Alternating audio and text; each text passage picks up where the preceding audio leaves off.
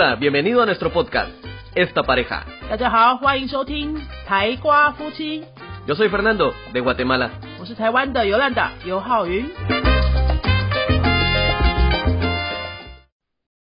Hola, 大家好，欢迎收听今天的台瓜夫妻。 星期三的台瓜夫妻 是 来跟 大家 聊 聊 语言学习的方法、思维，还有一些逻辑、经验谈等等。今天要跟大家聊的是很多学生都会喜欢问的一个话题，叫做怎么找语言交换，还有怎么做语言交换才会有效。我自己哈、哦，从大学开始就一直有在找拉丁学生做语言交换，大概其后前前后后起码也有跟二三十个外国朋友做过语言交换。那有些成功，有些只有见过一次面、两次面，后来就没有继续联络了。今天我会跟大家分享一些经验，还有建议大家怎么做、怎么找才会比较有效。先跟大家分享一下，我第一次找语言交换是在我念辅仁大学的时候，我是念辅大新闻传播系的。那大家知道辅大有西班牙文系嘛？我那时候呢，因为新闻传播系的成绩也没有很好，申请辅大西班牙文系的辅修就没有被录取到，他全校只收五个人。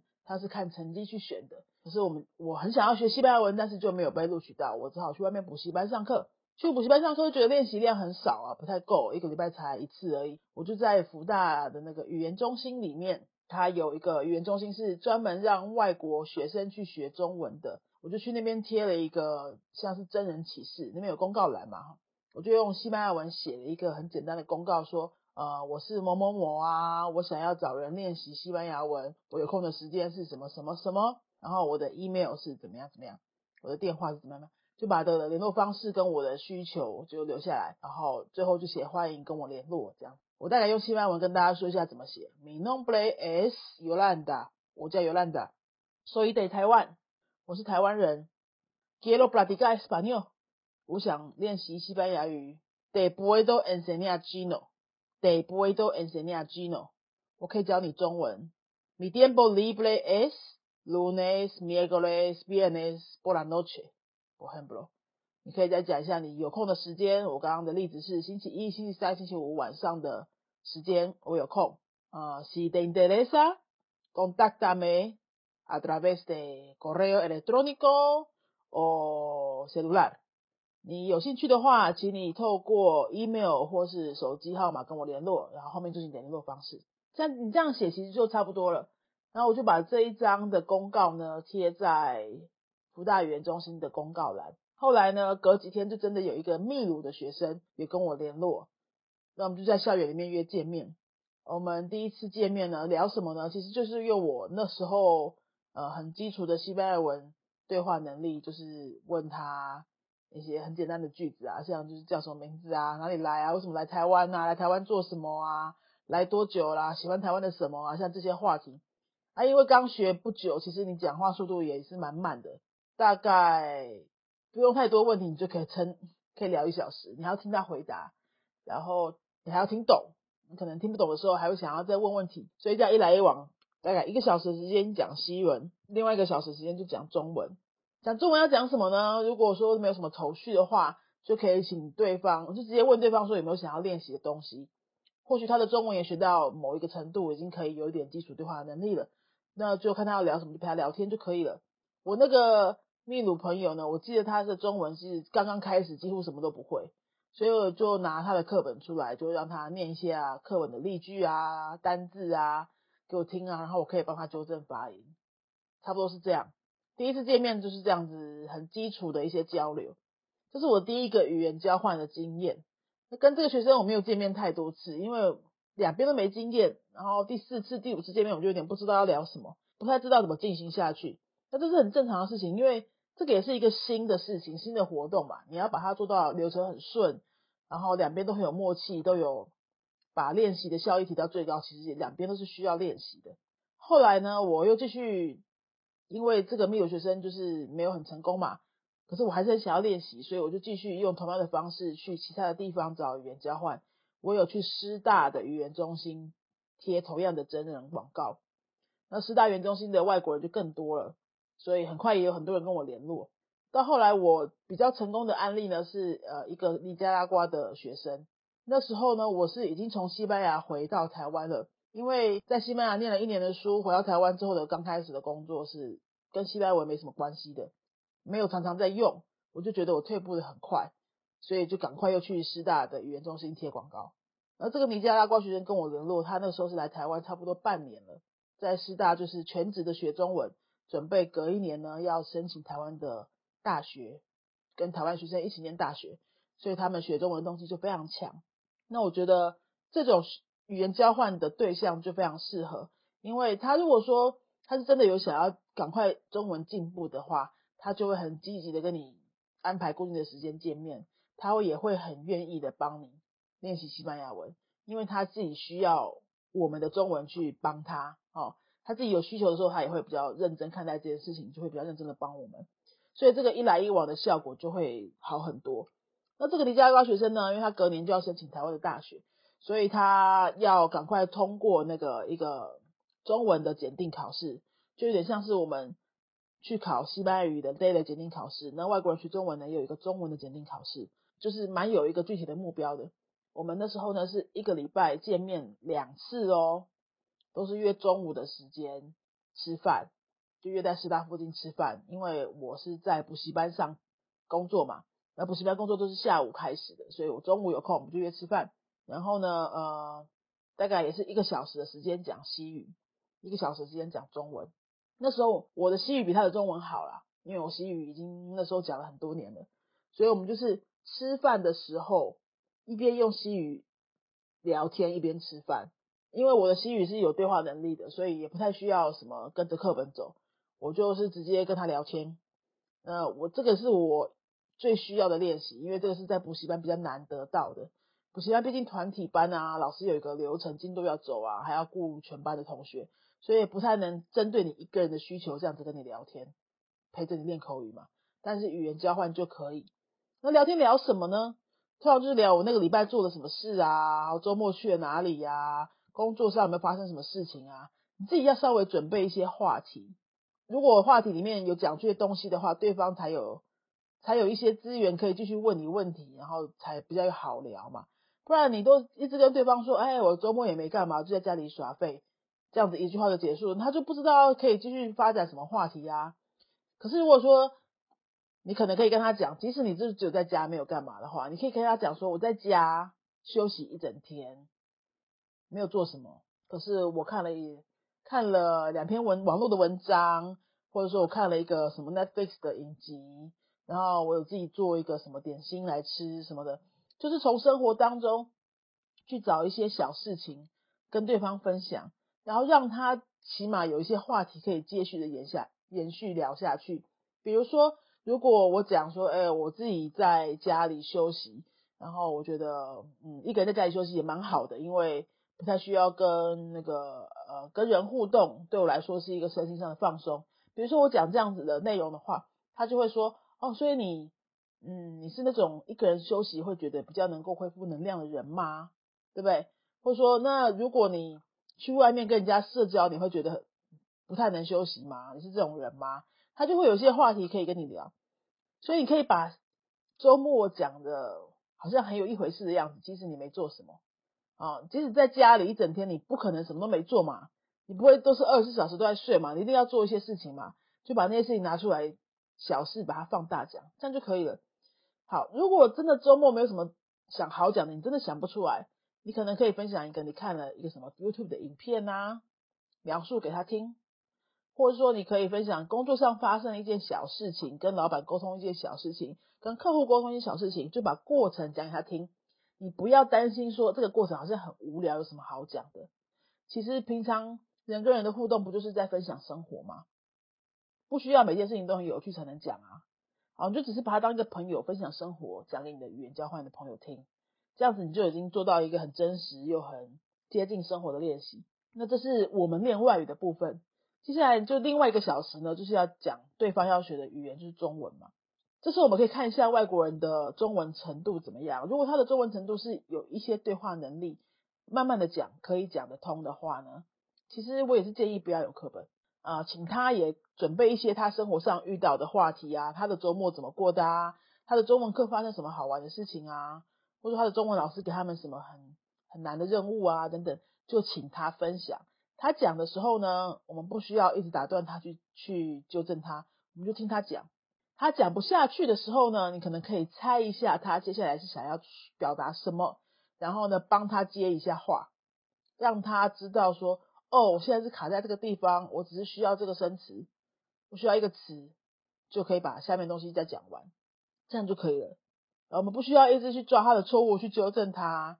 或是纠正他的发音什么的，不用不用，因为那些东西他上中文课的时候老师就会帮他做的，好，那个让专业老专业老师去做会比较有效率。那我们只是语言交换约出来聊天，就不需要这么辛苦，我们就好好的跟他聊天，他说不下去的时候帮他说一下，然后他讲到一些好玩的东西，你可能可以继续针对那个话题去问他一些问题。比如说他如果讲说他跟他的什么中文班的同学们出去吃饭，然后然后呃班上的同学因为都来自不同的国家，所以他们整个饭局呢就用三国语言在沟通，诶，那这听起来就很好玩，对不对？你可能就可以问一下，就问说，诶，那请问这些国家是哪些国家啊？你们是讲哪三国语言啊？那你们都听得懂，互相听得懂对方讲这些不是自己的母语的语言吗？齁，这些都可以问，就是两方面都分享生活，就是最好的一种语言交换了。如果说两边并没有这么熟，齁，也不知道要怎么开话题，聊不下去的话怎么办呢？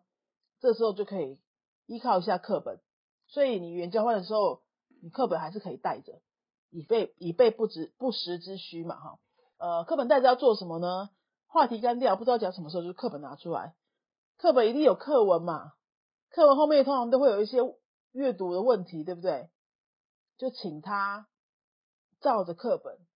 问你上一次前一堂上课的时候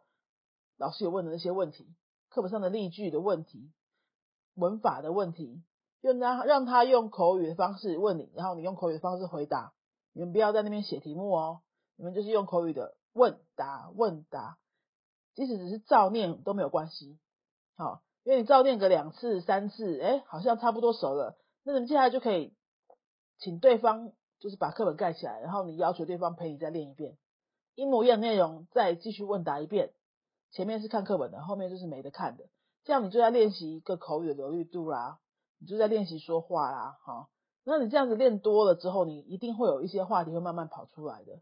一开始没有话题的时候呢，你就依照课本的话题去走，然后走一阵子之后，双方有一些认识了，你就会有一些其他的话题，这时候你可能就可以不需要课本了。对方的中文呢，一样可以这样照做，如果不知道聊什么的时候，请他把他的中文课本交出来，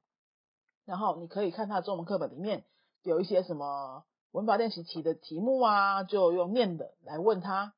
那他对方呢可以不要看课本，就是用口语的听跟回答，这样子。好，就是以上我就跟大家讲了一些语言交换，你跟他对方见面的时候实际上可以怎么样安排那个流程。双方都有程度的时候呢，你们可以就是直接用聊天的方式分享生活，分享周末，分享工作，分享身边的人都可以。那聊天的时候呢，我建议不要双语夹那个夹杂，我建议你们说好，就是呃，比如说几点到几点现在是中文时间，几点到几点是西班牙文时间，那尽量就不要在那个语言时间去踩对方的线，然后又把两个语言混在一起。因为你们要的练习是那种呃一段时间就是专心的讲某个语言的这种练习，这样才会比较有效果齁，然后你不会有依赖性。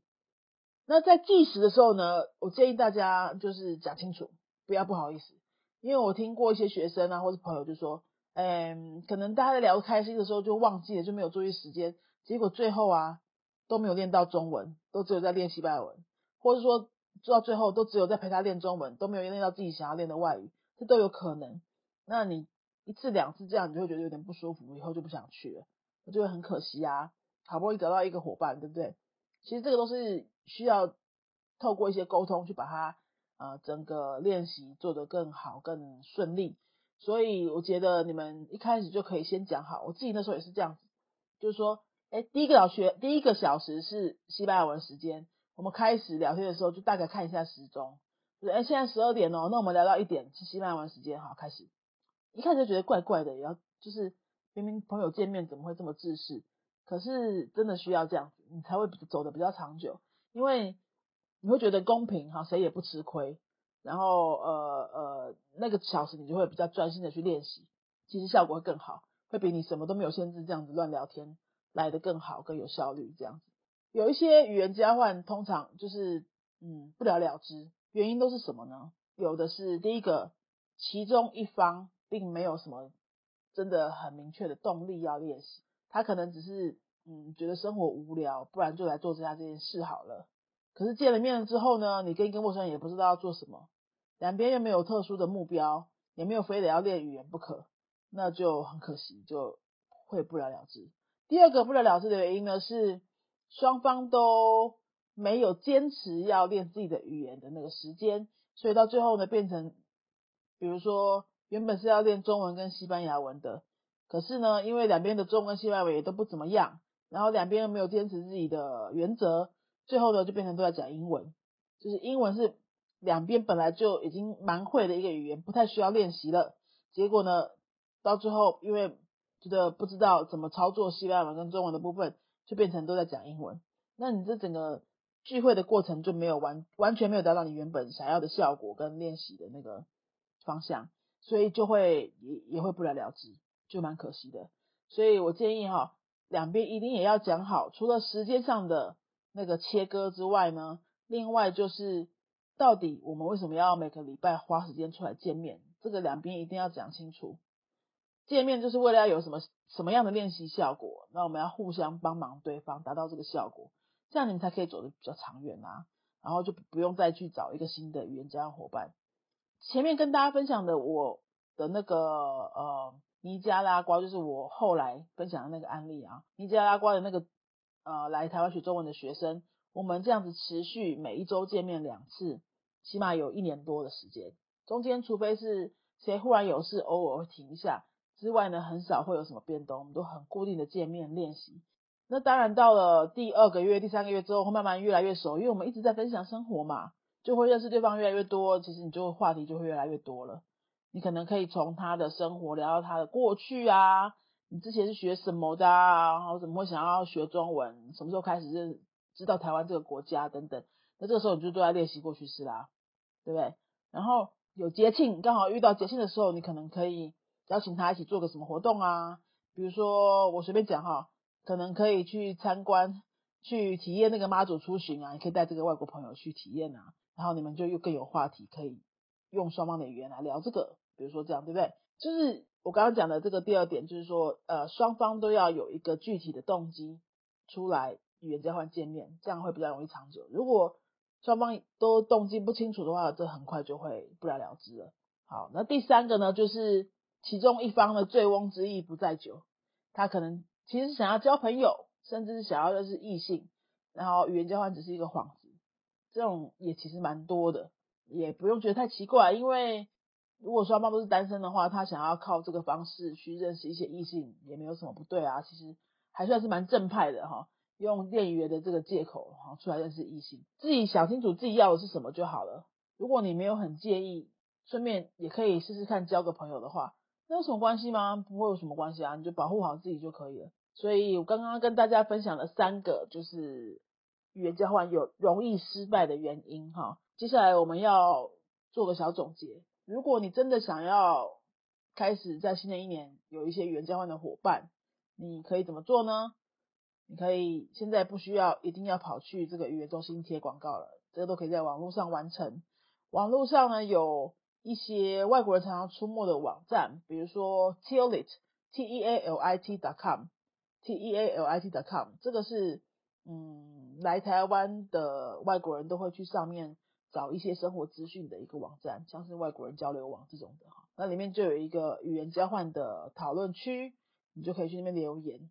另外呢，现在 Facebook 也有非常多的社团，就是你只要输入 language exchange 或是语言交换，就还蛮容易找到你自己那个城市的社团，里面就是台湾人也有，外国人也有，大家在里面找语言交换对象的这种社团非常非常多，越来越多。如果你的县市真的没有，那也很简单的，你就创一个啊，你就创一个脸书社团，开始邀朋友进来，然后慢慢一个邀一个，就开始可以找到语言交换的对象了。所以如果你要开始找语言交换对象，我刚刚已经把一些具体的做法整理给大家了。那如果你真的开始要跟对方见面了，在约见面的时候要注意什么呢？如果你会担心的话呢，其实大家都成人了啊，哦，跟一个陌生人见面也没有什么了不起啊，就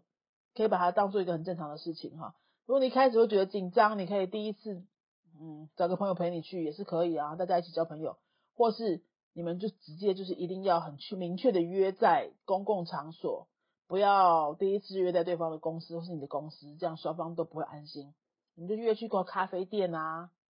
哦、餐厅啊、简餐店啊这种的，就其实没有什么好担心的啦、哦、大家都台湾都蛮安全的。见面之后呢，就是我刚刚说的，把我觉得第一次见面的时候要把双方的要求期待都讲清楚，然后把游戏规则讲清楚，时间怎么安排讲清楚，形式的话就是可以慢慢再磨合，但是前面这些条件都讲清楚的话，后面就会比较顺利。如果说可以用聊天的方式进行，我建议大家就直接用聊天的方式进行，因为这个人跟人真实的聊天，而且是一对一比较深层的，这个在语言课堂是比较难达到的。然后呢呃，如果真的聊天聊不下去，再来稍微依赖一下课本。最后的提醒大家，有些同学或是朋友会跟我说，哎，我讲错了，对方都没有帮我纠正哎，这样子不知道是为什么，是对方不想纠正，我觉得我讲太烂吗？还是他根本不知道要怎么纠正？还是他就是没有听到那个错误？这样好，我来跟大家讲一下纠正这件事情。其实纠正这件事情是有学问的，它不是每一次都需要纠正。如果你的每一次的文法错误或是发音错误全部都要被纠正的话，有可能你根本没办法聊天聊下去，因为每一句几乎都有错。有没有这可能？有啊，如果你是 A one A two 的学生就是这样子啊，每一句可能都会有一些小错误啊。你真的希望你在找个语言交换聊天的时候，他什么错误都要帮你揪出来，然后你要一直改一直改一直改吗？你一句话里面如果要改个两三个地方，你把它改完再重新讲出来，其实你们两个是没有办法继续对话的，你就只是在改而已。所以我反而会建议说，我们就把这个纠正的工作留到课堂上就好了。如果你是有在上课的，这个事情就不要去期待语言交换这个人帮你做了，因为他们没有受过一些真实的这种教学训练的人，他们也不知道怎么做，他们不太知道说，哎，现在应该我要把你停下来，开始跟你讲一下文法，然后你可以把这句话讲得顺一点，这个是一般人没有办法判断的。就很像如果今天外国人来问你一个中文的文法，你可能也会突然傻掉。比如说他问你说，哎，为什么老板常常说把报告给我，今天就要把报告给我，那个把是什么东西，是什么文法？其实它是有文法的，可是我们母语者就不觉得那是什么文法，也不太会知道要怎么解释嘛。所以我们就不要强求我们的语言交换去一定要跟我们解释他的母语的什么东西，那个他们本来就不会啊，他们不会超级正常的啊，他们讲话的时候是不需要思考，讲母语谁需要思考，对不对？不会有人在讲母语的时候在思考文法，比如说我们讲中文的时候，我们不需要思考就知道他是讲一瓶水不是一本水，这样子嘛。那我们不要一直拿这个文法去考倒对方这个语言交换的伙伴，我们要把握机会哈，在语言交换的时候呢，尽量大量的练口语，练真实的人际互动，双方可以互相了解，然后去学那些比较道地的说法，去模仿它，这样就差不多了，这样的语言交换就很有价值了。那么细节啊、文法上的观念啊，或是纠正啊，就留给你在补习班上课的专业老师，我觉得这样子会整个的效益才会达到最大。好，今天就是跟大家分享这个关于语言交换这个话题，我们聊了怎么找语言交换的对象，跟你找到之后注意哪些事情可以让你语言交换更顺利。如果觉得这个节目对你有帮助的话呢，也欢迎你分享给身边有想要找语言交换的朋友。希望大家呢在语言交换的过程都可以真的找到一个互相对对方的语言都有帮助的方法。好，那今天就是台瓜夫妻的节目就到这边咯，我们礼拜五见 ，Adios。Si te ha gustado nuestro podcast, regálanos cinco estrellas y un comentario. 如果你喜欢我们的节目的话呢，请到评论的地方给我们一个五颗星的评论，或是留言给我们。Recuerda que puedes seguirnos en nuestras redes sociales, Facebook y YouTube. 也提醒大家可以到脸书搜寻我们的云飞粉丝页，或是到 YouTube 搜寻我们的云飞语言的教学频道，有很多西班牙语的教学影片哦。Nosotros somos la Escuela de Idiomas Yunfei y este canal es Esta Pareja. 我们是新竹的多国语言教室云飞台瓜夫妻。Adiós， 拜拜。